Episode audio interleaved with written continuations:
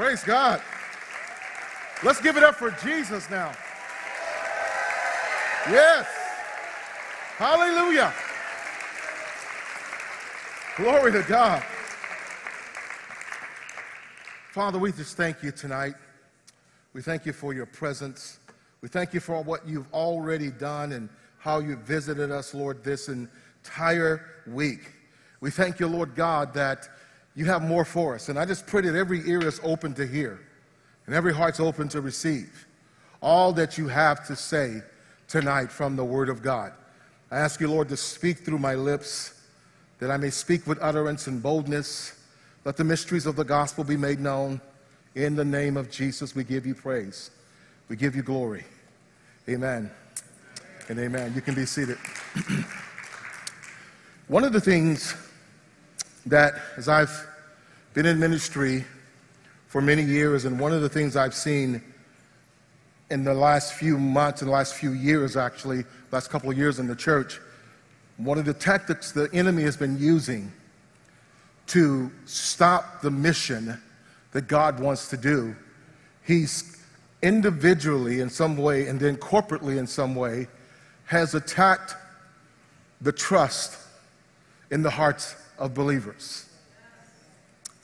And tonight, I want to talk about, I want to share from the scriptures how to trust God. Or we could say it simply this way in God, we trust. If there's anything I could say to you, is that we must get our trust back to a place where it was before. That's how we trust God before the pandemic, how we trust God to be where we are right now, how to trust God to get the things in our life. We got to get to that place where in God we trust. It's not just about money, but in God we trust, period. In God we trust, regardless of what's happening in the world. What does it mean to trust in God? What does it mean when we say trust in God? Does it mean going to church? Does it, it, means, you know, worshiping? Does it mean reading my Bible? What does it mean to trust in God? We say it, but I believe it's important for us as the church, the big C, the church as a whole, is to get our trust and our focus directly into God. Tonight, somebody's going to a new faith in their relationship with God. Tonight, somebody's going to get back into that place of trusting God in their life.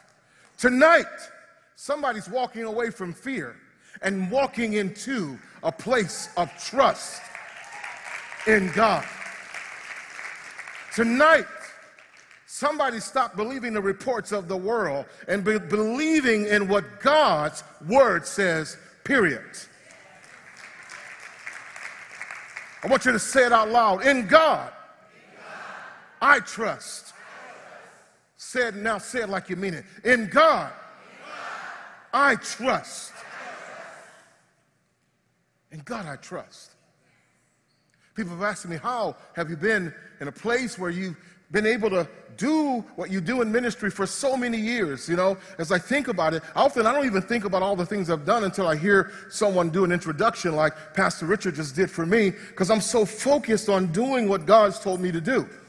I have so many of my peers and friends in ministry, and it's not to to throw anybody under the bus, but I watch people, all of a sudden, uh, God was so good to you at one point, and all of a sudden you stop trusting Him. You start trusting alcohol and you started trusting pornography and you started trusting the world and trusting politics and trusting all of them, looking for what the world has to offer. But there's no one we can trust that will get us to where we're supposed to be like God.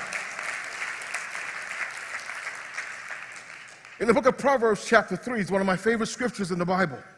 It's one of the scriptures early on in my life that I began to digest and begin to meditate on. And I begin to understand the scripture time after time. I've had crisis. I've had things in my life I had to believe in God for. And I know there are pastors here and people here. And you're believing God right now. You're holding on and you're, you're saying, God, when, when? Well, we have to understand what the Bible says. In Proverbs 3 and 5 and, and, and um, verse 6, it says, Trust in the Lord with all your heart and lean not on your own understanding.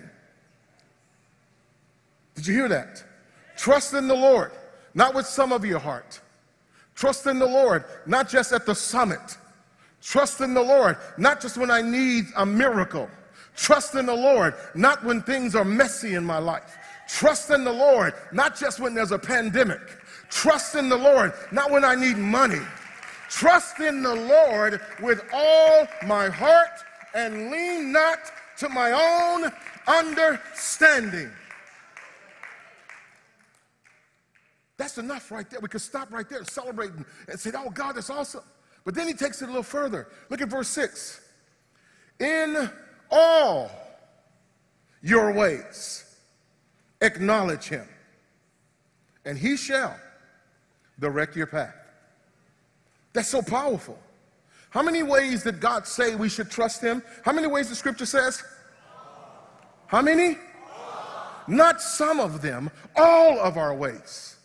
The key to having the mission that God has for us individually, the mission that God has for us in ministry, the mission that God has for us in our marriage, the mission that God has for us in, in, our, in all the things in our life, we must acknowledge Him in all our ways. And I admit it's easier said than done. In the Hebrew, in the Hebrew, when the Hebrew Hebrew is written backwards, it's not written in how we um, how, how we read in, uh, in North America and other places in the world.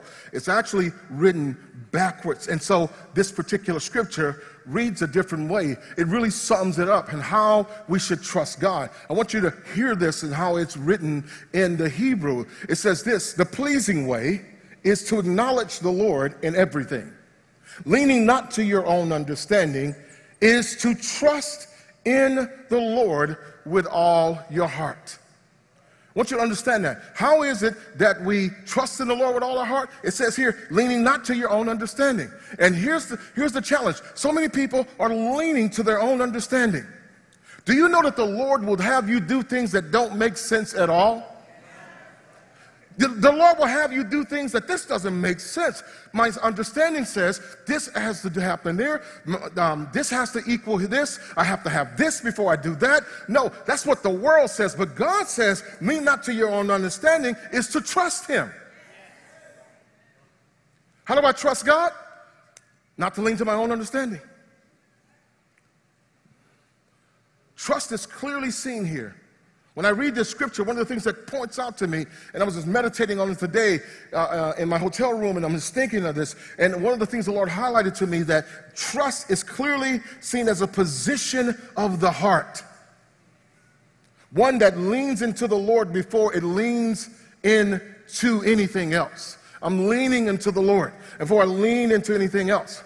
Unfortunately, we live in a culture today that trust has been replaced with worry and anxiety and stress and fear and trouble and grief and hopelessness. But what does trust mean? It's time to get our trust back. Matter of fact, I'm going to say it this way it's time to trust up. Everybody says it's time to trust up. No, say, Say it from here. Say it from your gut. It's time to trust up. Woo. I feel something when I say that. It's time to trust up, fellas. It's time to trust up, ladies. It's time to trust up, church. It's time to get our trust back into what God says. I'm going to preach faith into you tonight. I'm going to preach that fear out of you. I'm going to preach that anxiety out of you. I'm going to preach that worry out of you. I'm going to preach that stress out of you in the name of Jesus. Trust up. Woo! Say it out loud. Say, trust up. I'm going to trust up. My God, the anointing of God is in this place. What is trust? Here's what trust is trust is a firm belief and an acceptance in the truth, the ability or the strength of someone or something without evidence. It is the firm belief. I firmly believe I have accepted the truth in the ability and the strength of Almighty God. I firmly believe that no weapon formed against me shall prosper. I firmly believe I shall live and not die. I firmly believe that I'm the head and not the tail, above only and not beneath. I firmly believe that no, listen, I firmly believe that the calling and the purpose of God on my life will be fulfilled. Everybody say, trust up. Trust up. What is trust? You know, my daughter, when she was a little girl, showed me the evidence of this firm belief and acceptance in the truth of someone. My daughter, when she was younger, I would, uh, um, Alexa, she's now 28 years old, and but she was a little girl, and I remember talking to her about, say, Alexis, I, I want to play this game with you. She says, Dad, what are we going to play? We're going to play the trust game. She says, How do you do it? I said, Here's what you do. You close your eyes and you put your cross your arms, and you fall, and Dad's going to catch you. She's like, You want? I said, You want to play? She's like, Uh huh. I said, Well, close your eyes. She closed her eyes. I said, I'm going to count to three. I want you to cross your arms. She crossed her arms. And I mean, she was firmly in belief and accepting what her dad just told her. And she closed her eyes. And I said, One, are you ready? She says, Yes, sir. I said, Two, are you ready? Oh, yeah, I'm ready, Daddy. Three. I said, Now fall. She fell forward with everything she had and hit the floor. I'm looking at her, I'm like, oh my gosh. That's firmly believing, firmly accepting the truth. The strength of someone, my word, amen. I'm thanking God that when she fell, thank God there was a pillow from the sofa that was on the floor that she hit it first in her face. But that's how we ought to trust God's word. When God tells you, hey, I'm going to take care of the situation.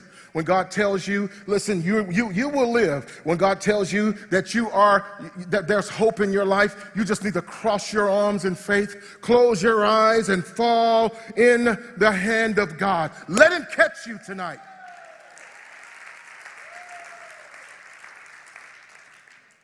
In God we trust.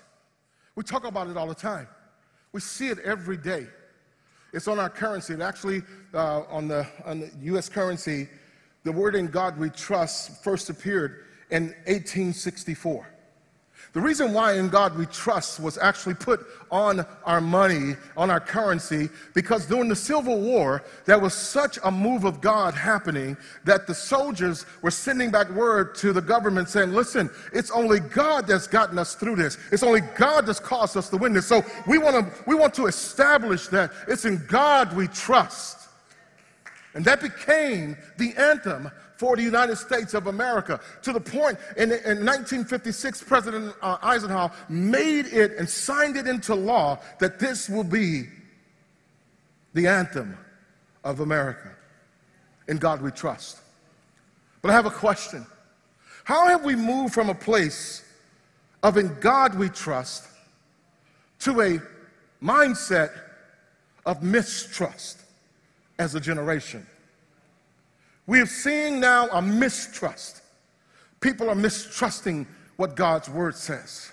We're taking the world's word, word over what the word of God says to the point where we've been programmed everything we've been programmed and told not to trust trust everything else except god and we all have been there we've all been guilty of it that we've been programmed it's amazing how we can put our trust in things without questioning it. But when God tells us to do something, all of a sudden we just we, we start questioning him. I don't, that don't make sense. I don't understand. There's a lot of things that don't make sense, but we put our trust in it. I'm watching, I watch how people trust the first thing that comes across social media. They see something, don't read it, don't understand where it's coming from, and they start to share it right away. You, we, we trust pilots. We trust airline pilots. We get on planes, airplanes. I, when you get on an airplane, you, when's the last time you asked the pilot, can I see your pilot's license? You know, I'm, I, I, I, don't, I don't believe I'm going to die, but I just want to know that, you know, you know how to fly this plane. You get on that plane, you don't even ask him his name. He tells us or she tells us their name, but for the most part, we get on this plane, we buckle up, and we trust they're going to get us from where we are to where we say we're going to be. We trust Uber drivers. God knows that's a level of trust. We trust the government. We trust the sun and the moon. You trust the sun and the moon so much that you set an alarm clock based on knowing that in the morning the, the sun is going to be there and the moon is going to go away. You trust that every day of your life without question. You don't wake, you don't go to bed at night and say, oh my gosh, oh, I just hope the sun is up tomorrow. we trust our mobile phones to the point some people have like almost pass out if they forget their phone or lose their phone. We start searching for our phone like a crackhead. Oh my gosh, I want what?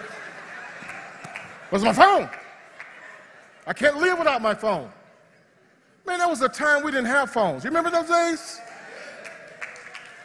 Phones I, I, remember the day without the internet. I remember the day without the things that we put our trust in. And, and now we, we trust Google over God.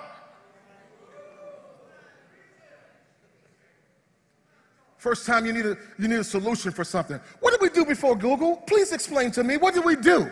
We trust like it's going to work out. But you didn't Google everything. The best recipes didn't come from Google. The best, listen, the, the, the best ideas of businesses didn't come from Google. Somebody had something in their heart that they believe this is what I'm supposed to do. You didn't go Google how you're going to become a professional this or cook this. You just, you learn, you started from scratch. And there's proof. 5.6 billion searches happen every day on Google. 2 trillion searches a year. 100 and, and, and, but listen to this. People search Google every day. They go to Google every day. But last year, 100, um, only 181 million people read the Bible. But 5.6 billion searches, or 2 trillion searches a year. The balance is not there. 35% of Americans say they have never read the Bible. But I bet you they Google and here lies the problem. If we're going to fulfill the mission that God has for us, as people and as the local church, we're going to have to put our trust in God. I love what the Bible says in Proverbs chapter 28 and verse 26. It says this that he who trusts confidently in his own heart is a dull, thick headed fool. But he who walks in the skillful and godly wisdom will be rescued. Did you hear that? He who trusts confidently in his own heart, you're a dull, thick headed fool. Turn to the person next to you and say, Don't be a dull, thick headed fool. Now turn to your second choice and tell them, Don't be a dull, thick headed fool. I'm praying for dull, thick headed fools to leave out of the church. Amen. It's time for us to trust up and begin to put our trust in God and stop mistrusting God. What does mistrust mean? It means to have trust or confidence. It means to have no trust or confidence. It means to be suspicious. So many people are suspicious when God says to do something. I'm so thankful for uh, uh, uh, um, Pastor Richard and, and, and Pastor Nancy when, they, when God spoke to them to start New Harvest, that they didn't have a mistrust. When they said to start this network and to start this fellowship, they didn't have a mistrust. They trusted God. Way before Google, way before the internet. Here's the reality you're either trusting or growing in your trust in God or destroying your trust in God. The Bible says in Matthew chapter 13, verse 21 But since they don't have deep roots, we can get into something right now. Since they don't have deep roots, they don't last long. They fall away as soon as they have problems and are, and are persecuted for believing God's word. Why is it that we mistrust? It's more than what we think. It's more than the situation on the outside. You see, you didn't just become an alcoholic overnight. You didn't start trusting pornography like you did. You didn't wake up with unforgiveness and hate in your heart. You were not born suicidal. Where did this come from? How did we start trusting in all of these things? It's amazing to me when I look at what's happening in the world. Now, part of it is to understand that we are in the last days. But why even in the last days, believers and pastors? You know, it's just, it breaks my heart. But over the last couple of years during the pandemic, I've heard and read of, of hundreds of pastors, pastors who have committed suicide.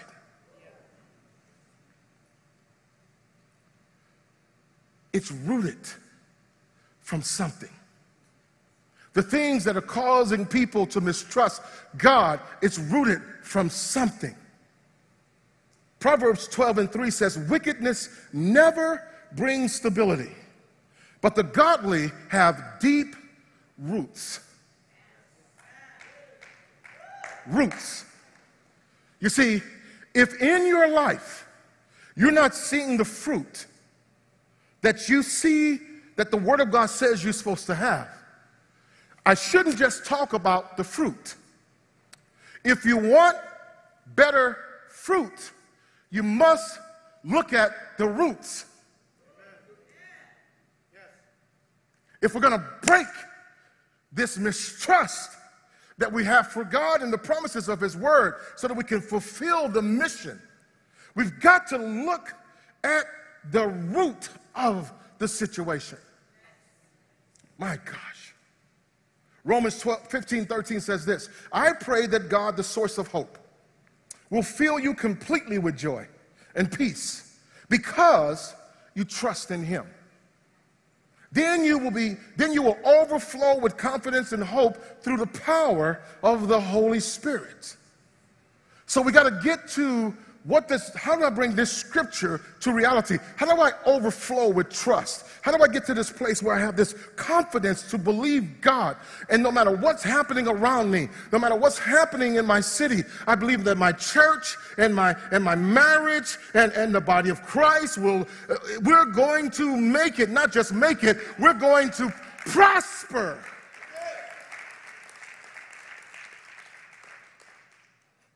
If you don't like the fruit, Look at the root.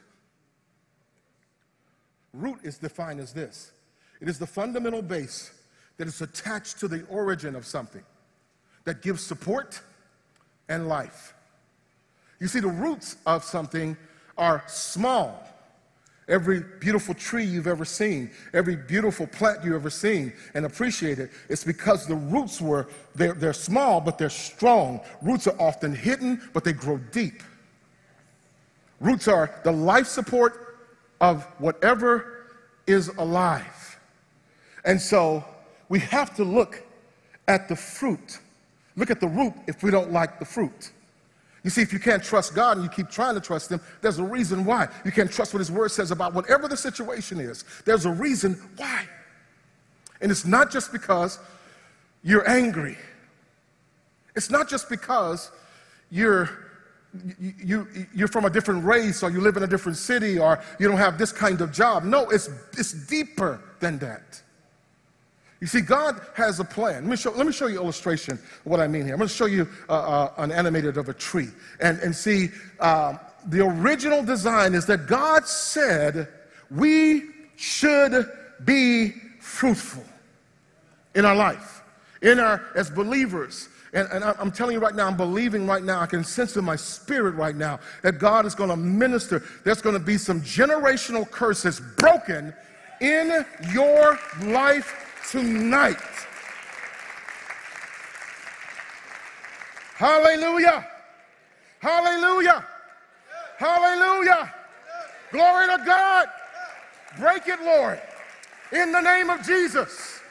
We're not going to just deal with the fruit anymore. Put it back up, put it back up, put it back up. You see, God intends for life as a believer, as, a, as Christians, for it to be fruitful. But a lot of times, we, all we do is pay attention to the fruit, what's on top. Go to the next slide. And what happens is there's anger and fear and shame and doubt and depression, confusion, insecurity, jealousy, bitterness. And what we do is we look at these things and like, oh my gosh, why am I so bitter? And, and look, uh, you know, I, I got to deal with this bitterness, and I'm, I'm tired of being angry. I'm tired of doubting. I'm tired of mistrusting, jealousy and insecurity, and all these things, depression, and all these things are real deal. But what happens is we focus on that, and yes, we should pray for those things. But let me, let's go deeper. Everybody say, go deeper. See, if we're going to get to the place where we're mission minded consistently, uh, I'm going to tell you, we got to go deeper. And every single, every single believer, I don't care who you are, I don't care if you know the Bible from Genesis to the end of the maps, you still have to be on this every single day of your life. We got to look at the roots. Go to the next slide. You see, what causes these things, what causes these insecurities, what causes these doubts are the roots. And what happened, we given our life to God, but we didn't go deep and the unforgiveness and the generational curses and the negative information and the bad environments and the unhealthy relationships and the emotional abuse and the physical abuse and the negative words and the life experiences were never addressed.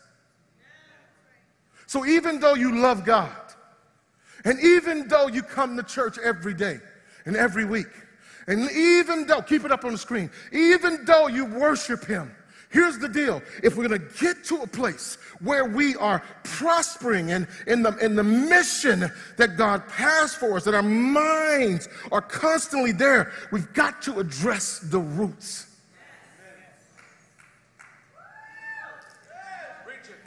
We got to address it. And here's the deal you're not going to be able, in most cases, doing it yourself. Here's the problem we try to do it ourselves, we try to keep it secrets. I don't want anybody to know my life experiences. I don't want anybody to know the information that I'm listening to. You don't, you don't want to own that you're in an unhealthy relationship that keeps pulling you back into the darkness what God delivered you out of. You haven't dealt with the emotional abuse. You see, in the church, oh, go and seeing a therapist or a counselor, we think that's, uh, that's not faith and that's not God. But I cannot encourage you more than anything is to, you got to get some people in your life to help you address what, what's going on in your life. Is this blessing anybody tonight? I'm telling you, if we're going to trust God, we got to deal with some things. And it's not just saying, God, I trust you, it's going to the root of the matter. Why do you keep picking up that beer? Why do you keep going to that pornography? Why do you keep cursing like you're cursing? Here's why. You keep listening to stuff that's cursing all the time. If you want to change the way you speak, you got to change the way you think.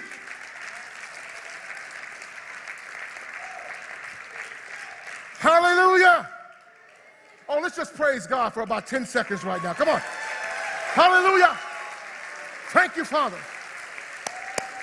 Thank you, Lord. Thank you, Lord.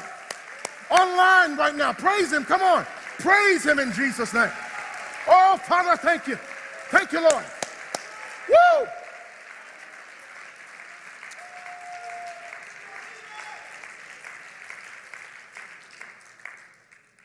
Not to put anybody in condemnation. This is not about condemnation. It's about getting free. People in fear. And I think we ought to use wisdom and do all the things that are happening. We should follow the laws of the land. We should. But at the same time, we should trust in God's word over everything else.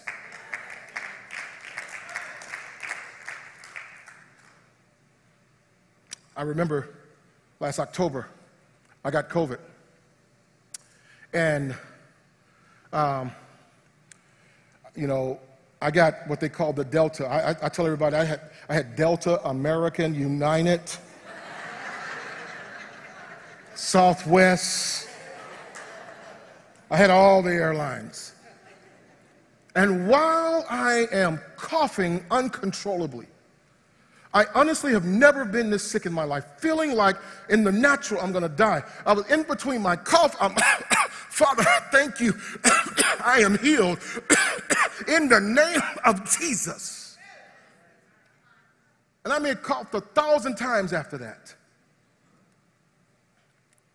You see, we got to get to a place where we're trusting God. Doesn't mean that we're not going to have circumstances happen to us. It doesn't mean that we're not going to fall into these things. And, and, I remember my doctor telling me when she saw my x ray, and did an x ray of my chest, and it looks like a fog machine was in my chest because I had pneumonia at, at, the level that you don't supposed to have pneumonia and 103 temperature for, for on two three days in a row. And that I'm just confessing the word of God and believing the word of God. I didn't knock the fruit that I had. So I began to confess the word of God. My trust was in God, even though I had pneumonia, even though they're telling me that you need a miracle to keep stay alive.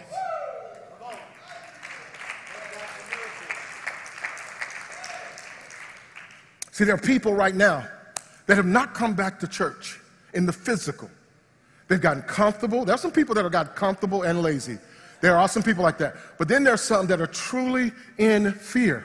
And I'm going to show you how the devil has trapped people and tricked you. I don't know who you are. I don't know you. Maybe I've met you before, but here's the reality. There's some people that says, I'm, I'm, I'm not ready to come back to church, but they've gone to the shopping mall, they've gone to vacation, they've gone to the movies,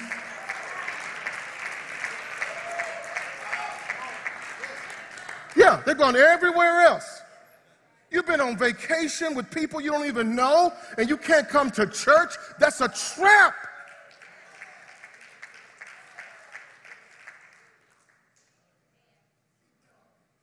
My gosh.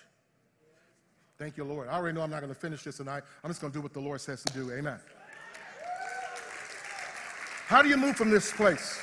If you don't like the fruit, address the root. I want, to, I want to read you a scripture in, in Galatians chapter 5, because here's what God's intentions for us is. You see, God intends for us, how do we replace the, the root? He gave us, He gave us a formula to do it. In Galatians chapter 5, here's how you take all those things, put the bad root back up, the bad fruit and root back up again, please. Put that back up on screen. See, this is what people are experiencing. How do I move from this to what's next? How do I move to that place where I have my roots are rooted in what God says? It's found right here in Galatians chapter 5. But the Holy Spirit, verse 22, produces this kind of fruit in our lives love, joy, peace, patience, kindness, goodness, fruitfulness, gentleness self control. There's no law against these things. Those who belong to Christ Jesus have, have nailed the passion and desire of the sinful nature, nature to, uh, to his cross and crucified them there. You see, here's what I have to do.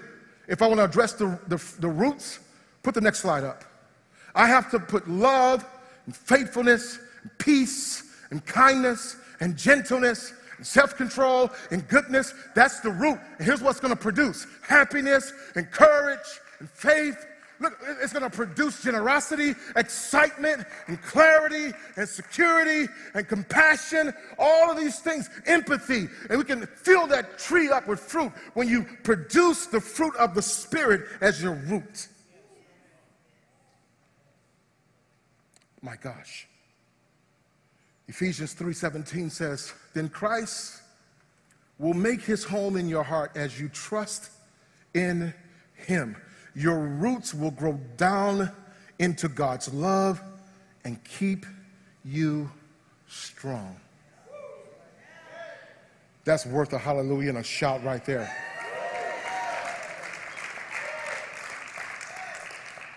I, I, can hear people saying right now, Pastor Lee, I, I can't trust something I can't see. I, I need something physical. I can't see it. I can't, I can't trust that. I don't believe that. You trust you have a brain, and you've never seen it. You've never seen your brain. Now, there's some people that have told you you act like you don't have a brain, but the reality is you wake up every day not like, where's my brain? You believe you have a brain. You've never seen it. So don't give me that noise. You can't trust in something you can't see because you've never seen your heart, but you trust it. You've never seen your kidney, but you trust you have one. Amen. 1 Peter chapter 1 verse 8 says, "You love him even though you have never seen him. Though you do not see him now, you trust him. And you rejoice with a glorious, inexpressible joy." Praise God. Why is this important to have him in my heart and trust in him now? Trust in God now when you don't need Him, so you will have trust in Him when you truly do need Him. I'm gonna tell you something, because life is not predictable in the natural. What is predictable is what God's Word says. There will be ups, there will be downs. You will face challenges, you will have difficulties. And, and, and I can tell you right now, we, we you know, um, it's amazing, but there was a time, and, and I believe in God that this is the ultimate, but there was a time just a few months ago, a couple years ago, if someone had told you you're going to be paying $7 a gallon or $6 a gallon for gas, you would have said, There's no way in the world I can afford to pay $6 a gallon, but you have not stopped driving. You may not be driving as much or as far, but you believe that whatever, it doesn't matter. Listen, it doesn't matter. You have that trust. It's going to be taken care of. So you have more trust in you than you know. The difference is we got to stop speaking to it. We got to stop speaking to the situation. Stop complaining about gas prices and believing that, listen, because something else is going to happen. Soon as gas goes back down, it's going to be something else. So my trust has to be fixed in Him, regardless of the, regardless of the crisis. Life will come at you unexpectedly. And when it does, Pastor, I'm going to trust Him. You need to trust Him. Amen.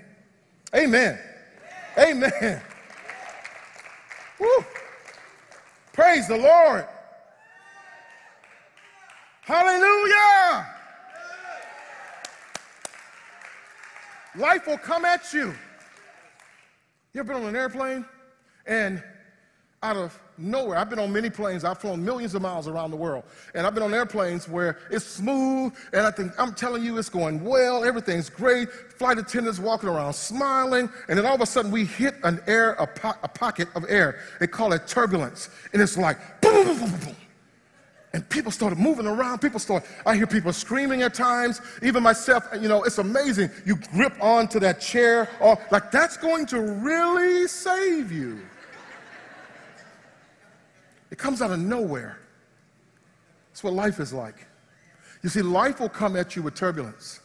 But the reality is, I'm going to put my trust in God.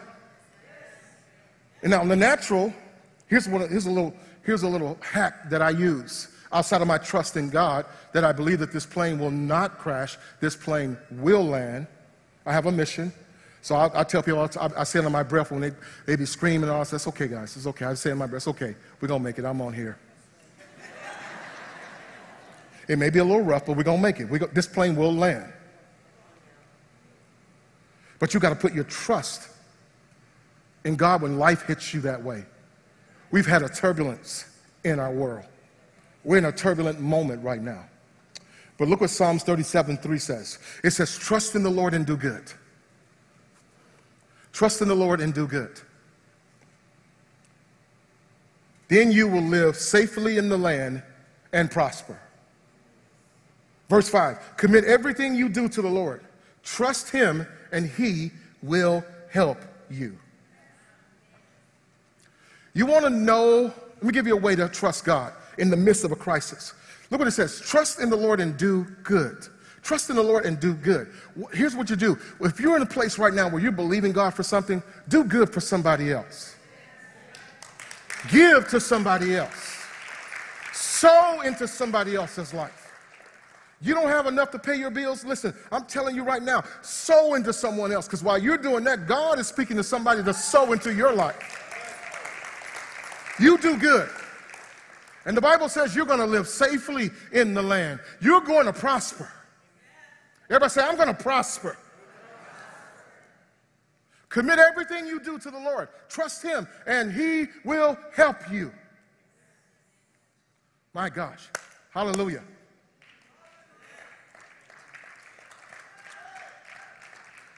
Commit, the Bible says, commit everything you do to the Lord. Notice what it said trusting is not.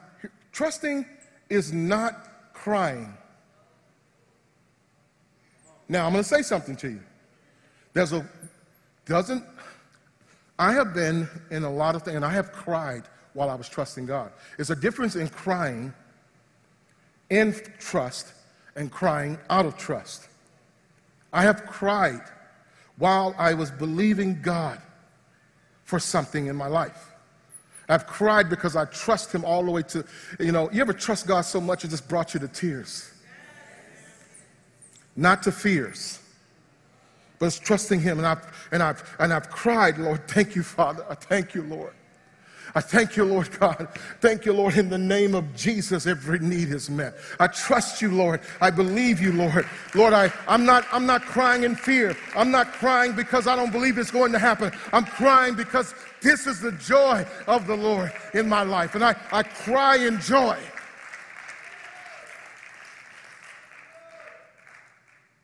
Hallelujah. But there's a cry that you can do that's not. When you're whining and you're crying, that's not faith, that's not trust. You whining, God. Why you always blessing her? You know how long I've been believing you for a wife? He walked right up in here. He's been in church seven days. He married. I've been in church 70 years. Here's the second thing that trusting is not complaining. You want to know if you're not trusting God? You find yourself always complaining, fussing, dissatisfied, nothing pleases you. You're not in trust. The third thing that trust is not is being critical. Disapprove everything. Why are we doing this summit again? We have this summit every year. I thought we arrived to the, to the peak of the summit. We need to do this and we need to do that. You're condemning everything. Everything and God's doing in someone else's life. You just condemn it. That's not God. Who are you to say what God is? You believe God for yourself and let God deal with everyone else. Mm-hmm. Yeah. Here's the next thing that trusting is not comparing. If you find yourself comparing yourself with other people, you got that kind of spiritual jealousy, spiritual hating going on. Look at her. Over there praising God. Can't stand her.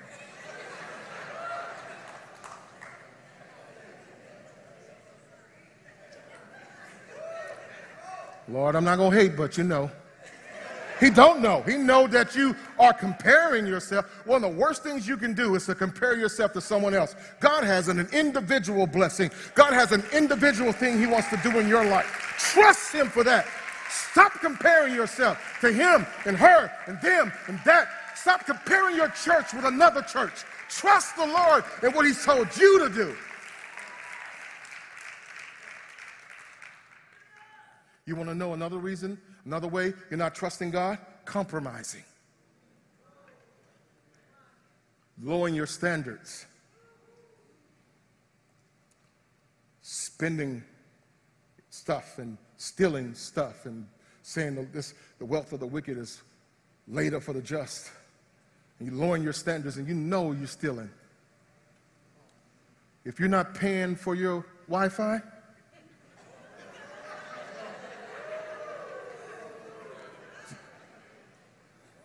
Come on. If it's not, let's put it this way if it's not being paid for, you using your neighbor's Wi Fi, you cannot inherit the blessings of God. If you're watching movies, downloading illegal movies, amen, amen. Come on, we gotta we gotta trust up now. We gotta trust up. We gotta deal with the things. Come on, let's deal with some stuff. Let's deal with it. Come on, man. Let's deal with it.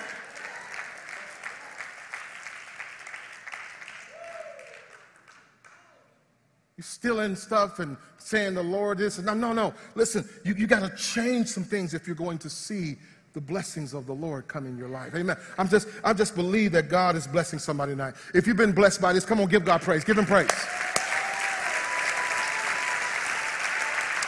Amen. Amen. Lord, I trust you.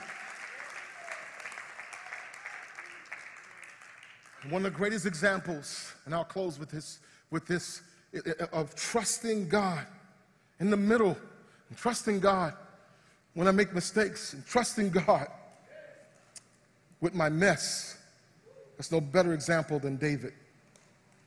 David was a poster child for trusting God when the giants were bigger in his life. David was looked at it was hit a low expectations. Others overlooked him. Uh, I mean, he was, uh, he was mistreated. Uh, he, was, he was betrayed. He was disappointed. There were so many things. He lost his covenant with his friend Jonathan, the death of his son uh, Absalom, all of these different things that happened in his life. But he was promised so much from God. But how did he do it? He faced Goliath and all these things. How did David trust God in the midst of all the stuff that happened in his life? He was sought after to be killed. And, and, and, David showed us an example of trusting God in the midst of crisis. Look at Psalms 31. Psalms 31. And, and, this is so beautiful because this shows me. And then when I was telling you a few minutes ago, I have cried while I was trusting Him. I've listen. I've been. I, I, I didn't know what was going to happen, but I trusted Him all the way through it. In Psalms 31, verse 9, it says, David says, "Have mercy on me, Lord, for I am in distress." Look, at this is the man, the Bible said that David was a man after God's own heart. But look how David said, he says, Have mercy on me, Lord. I'm in distress. Tears blur my eyes. My body and soul are withering away. I am dying from grief. My years are shortened by sadness. Sin has drained my strength. I am wasting away from within. I am scorned from all my, by all my enemies, despised by my neighbors. Even my friends are afraid to come near me. Anybody feel like this sometimes? Come on, let's be honest. He says, when they see me on the street, they run the other way. I am ignored as if I was dead, as if I was a broken pot. I have heard the many rumors about me. I'm surrounded by terror. My enemies conspire against me, plotting to take my life. That's a, listen, that's a lot of stuff. You complaining about the, the Wi Fi is not working. You complaining about $6.50 worth of gallons of gas, and you have money to actually do it. This man said, This is a man after God's own heart, and everybody's trying to kill him. They hating on him. He's, he's dying sin. I mean, everything you can think of, he just mentioned it. But look what he says in verse 14. But I am trusting you, oh God. You are my God. My future is in your hands. Rescue me from those who hunt me down relentlessly. Let your favor shine on your servant in your unfailing love. Rescue me. If you haven't heard anything that's been said in this conference, you haven't heard anything I've said tonight, I want you to circle this in your Bible. I want you to write this down. I want you to print this out. I want you to put this on your mirror, put it in your dashboard on your car, put it on the refrigerator, and you say every single day instead of saying, oh my gosh, look at what they're doing. Look what CNN is saying. Look what Fox News is saying. Look what the internet is saying. You, listen, listen, look what Facebook is saying. Take your face out of Facebook and put your face in His book, and you begin to say! This is what you say every day. How, this is how I get into the mission of God. But I trust you, oh God. You are my God. My future is in your hands. Rescue me from these things. Lord God, thank you in the name of Jesus. Let your favor shine on your servant. I thank you, Lord, that I'm walking in your unfailing love. Thank you, Lord, that you're rescuing me out of this situation. In the name of Jesus. Glory to God. Oh, come on, let's just give him another 10 minutes of praise. Come on, 10 seconds of praise. 10 seconds of praise. Praise him. Praise him. Thank you, Father. Thank you, Lord. I put my trust in you. I trust you, Lord. Woo!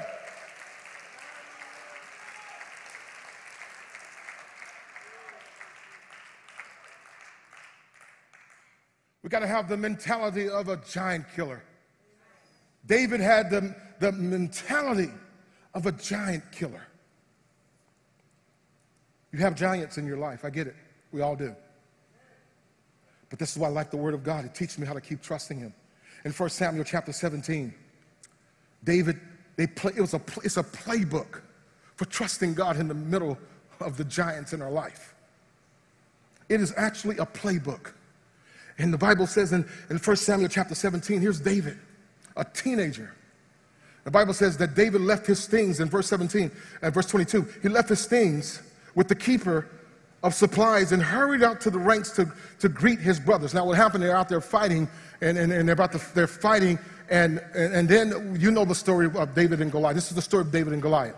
So before all of it, well, know everything that happened. His brothers were chosen. David was going out to take his brothers a three-piece and, um, you know, and, and take them some food. And he began to hear all the stuff that was happening. And so in verse 23, as, as, um, as he was talking with them, Goliath, the Philistine champion from Gath, came out from the Philistine ranks. And then David, David heard him shout his unusual or un, unusual taunts to the army of Israel. And look at this. As soon as the Israel army saw him, they began to run away in fright. I believe in Jesus' name that New Harvest and New Harvest associates and churches that are part of this, when the world shows up, when the giants of the pandemic continue to show up, you're not going to run away in fear because you see the giant. Glory to God. And they will ask you the questions like here in verse 25. It says, Have you seen the giant? Have you seen the pandemic? Have you seen the gas prices? Have you seen the inflation? Have you seen the jobs that are being lost? Have you seen the cost of living? Have you seen how houses are going up? Look, look, he says, and the men ask, he comes out each day. Every day the devil gonna show up. The king has offered a huge reward to anyone who kills him. He will give that man one of his daughters for a wife, and the man's entire family will be exempt from paying taxes. and David, I love David. David is a man of trusting God and faith. David asked the soldier standing nearby, What will a man get for killing this Philistine? I love young people. That's why I, am so glad. I love young people because you know what? Young people have no fears. Man, young people, believe this is why we got to teach our teenagers and our young people to live for God because they have no fear. They believe nothing's impossible. They can do anything. They believe it. David says, wait a minute, uh, uh, wait a minute, say that again. What will happen for the man who kills this Philistine? This, and then he started, then David just started disrespecting him from the very beginning. He says, Who is this pagan Philistine anyway? That he allowed to defy the armies of the living God. And these men gave David the reply Yes, there is a reward for killing him. And when David's older brother heard him talking to the men, he got angry. Listen to me. Know this that when you're trusting God and you're going against the giants in your life, there's going to be some people mad at you. There's going to be some haters that are saying, oh my gosh, how can you do this? My Lord. Did his brother start telling him? And see, here's the deal. They'll try to take you back to your past. He says, he says, his brother heard him talking to the men. He was angry. What are you doing around here anyway? What about those few sheep you were supposed to be taking care of? I know about your pride and your deceit. You just, you just want to see the battle. That's going to be people just trying to take you back to your past. When you say, I don't, I don't smoke anymore, I don't drink anymore, I don't do that anymore. How can you say that? Because I'm free.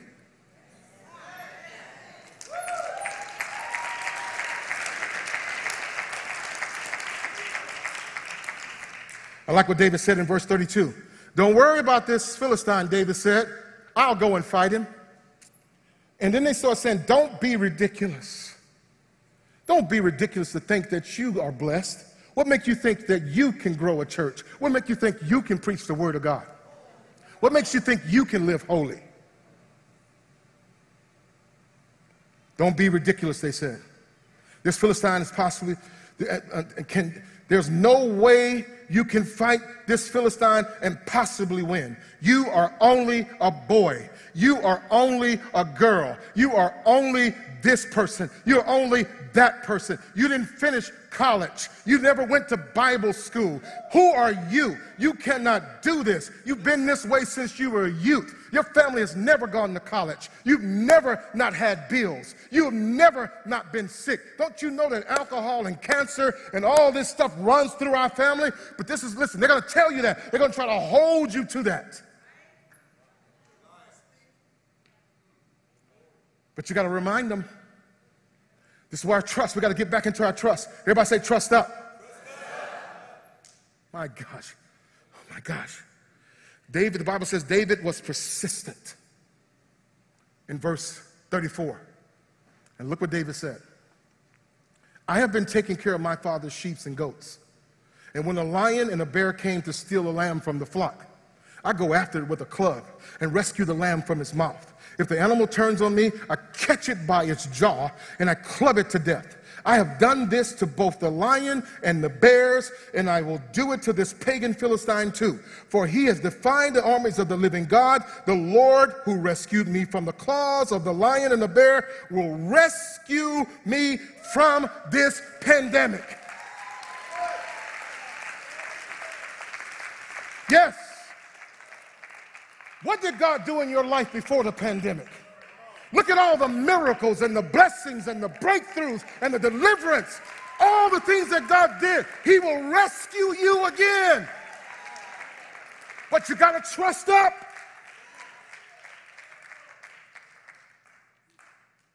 Woo!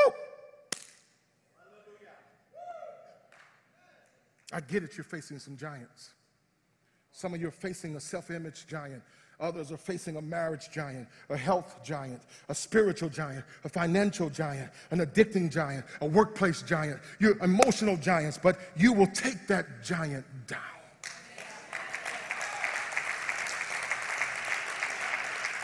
I'm going to ask the worship team or whoever plays to come up. I'm, I'm going to close this out, but I, I just, my gosh, listen. Well, I want you to see that you can overcome these giants. You got to trust up. It doesn't mean that you leave right now. That doesn't mean you leave. It's Friday night. That was a time on Friday night you was just getting dressed to go out.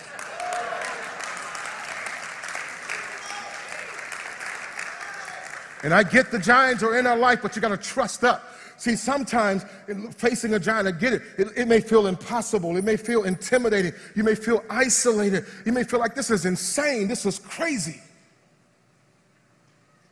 Every time we trust God to overcome the giants in our life, our faith merges with His faithfulness, and He makes the impossible possible.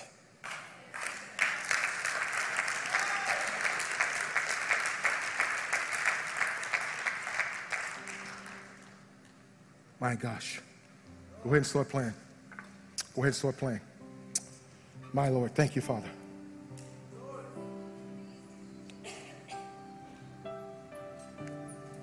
Thank you, Lord.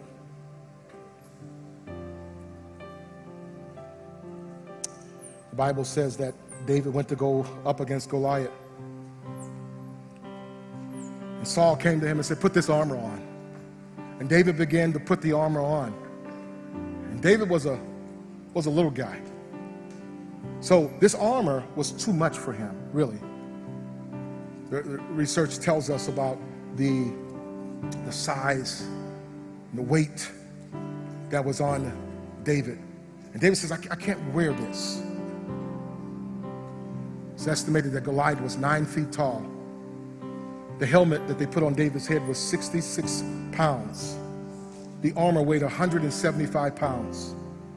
The spear tip on Goliath's spear, his spear, they said, uh, researchers said it weighed anywhere between 15 and 20 pounds. But David, all he had was a slingshot and five, the Bible says, smooth stones. There was a reason why the stones were smooth. He looked for five. There's a reason why he chose five. Because what happened was David knew up front that Goliath wasn't the only giant. There were actually four more giants that could have possibly showed up outside of Goliath. You see, when you have the Holy Spirit, He'll speak to you ahead of time, trusting in Him. He'll give you spiritual strategies. And the five smooth stones, the reason why they were smooth, because smooth stones move faster. They're more accurate than just picking up any stone, just picking up any podcast, picking up any book, picking up anything. Just, no, you got to pick up the word.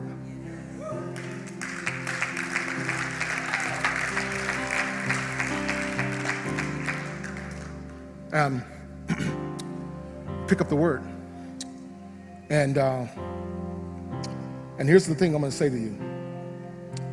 We got to start to activate our authority in God.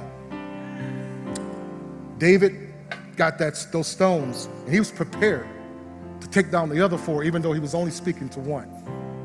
See, there are other giants coming. Get the word in you now when you don't need it, so it'll be there for you when you do need it. Get the word now when you don't need it. Trust up, trust in his word. Activate your God given authority. Everybody say, activate, activate. your God given authority. Don't be afraid. Don't be timid to operate in your authority. You have authority on earth as in heaven, the Bible says. And Jesus transferred that authority to you and I. Let's walk in that authority right now, starting today. Here's the second thing you got to understand you got to aim your weapon. Aim it. Don't just speak the word, just speaking it. Aim it. What's in your life where your trust has been challenged? Aim the word at your marriage. Aim the word at your children. Aim the word at your finances. Aim the word at your health. Aim the word. Start speaking the word. Aim it and speak over the situation with the smooth stone of the Word of God. Hallelujah. Arm yourself with the Word of God. The Bible says, put on the full armor of God that you may be able to stand against the strategies of the devil. For we're not fighting against flesh and blood. You're not fighting against the president. You're not fighting against the government. You're not fighting against the governor. You're not fighting against the state. You're fighting against the devil.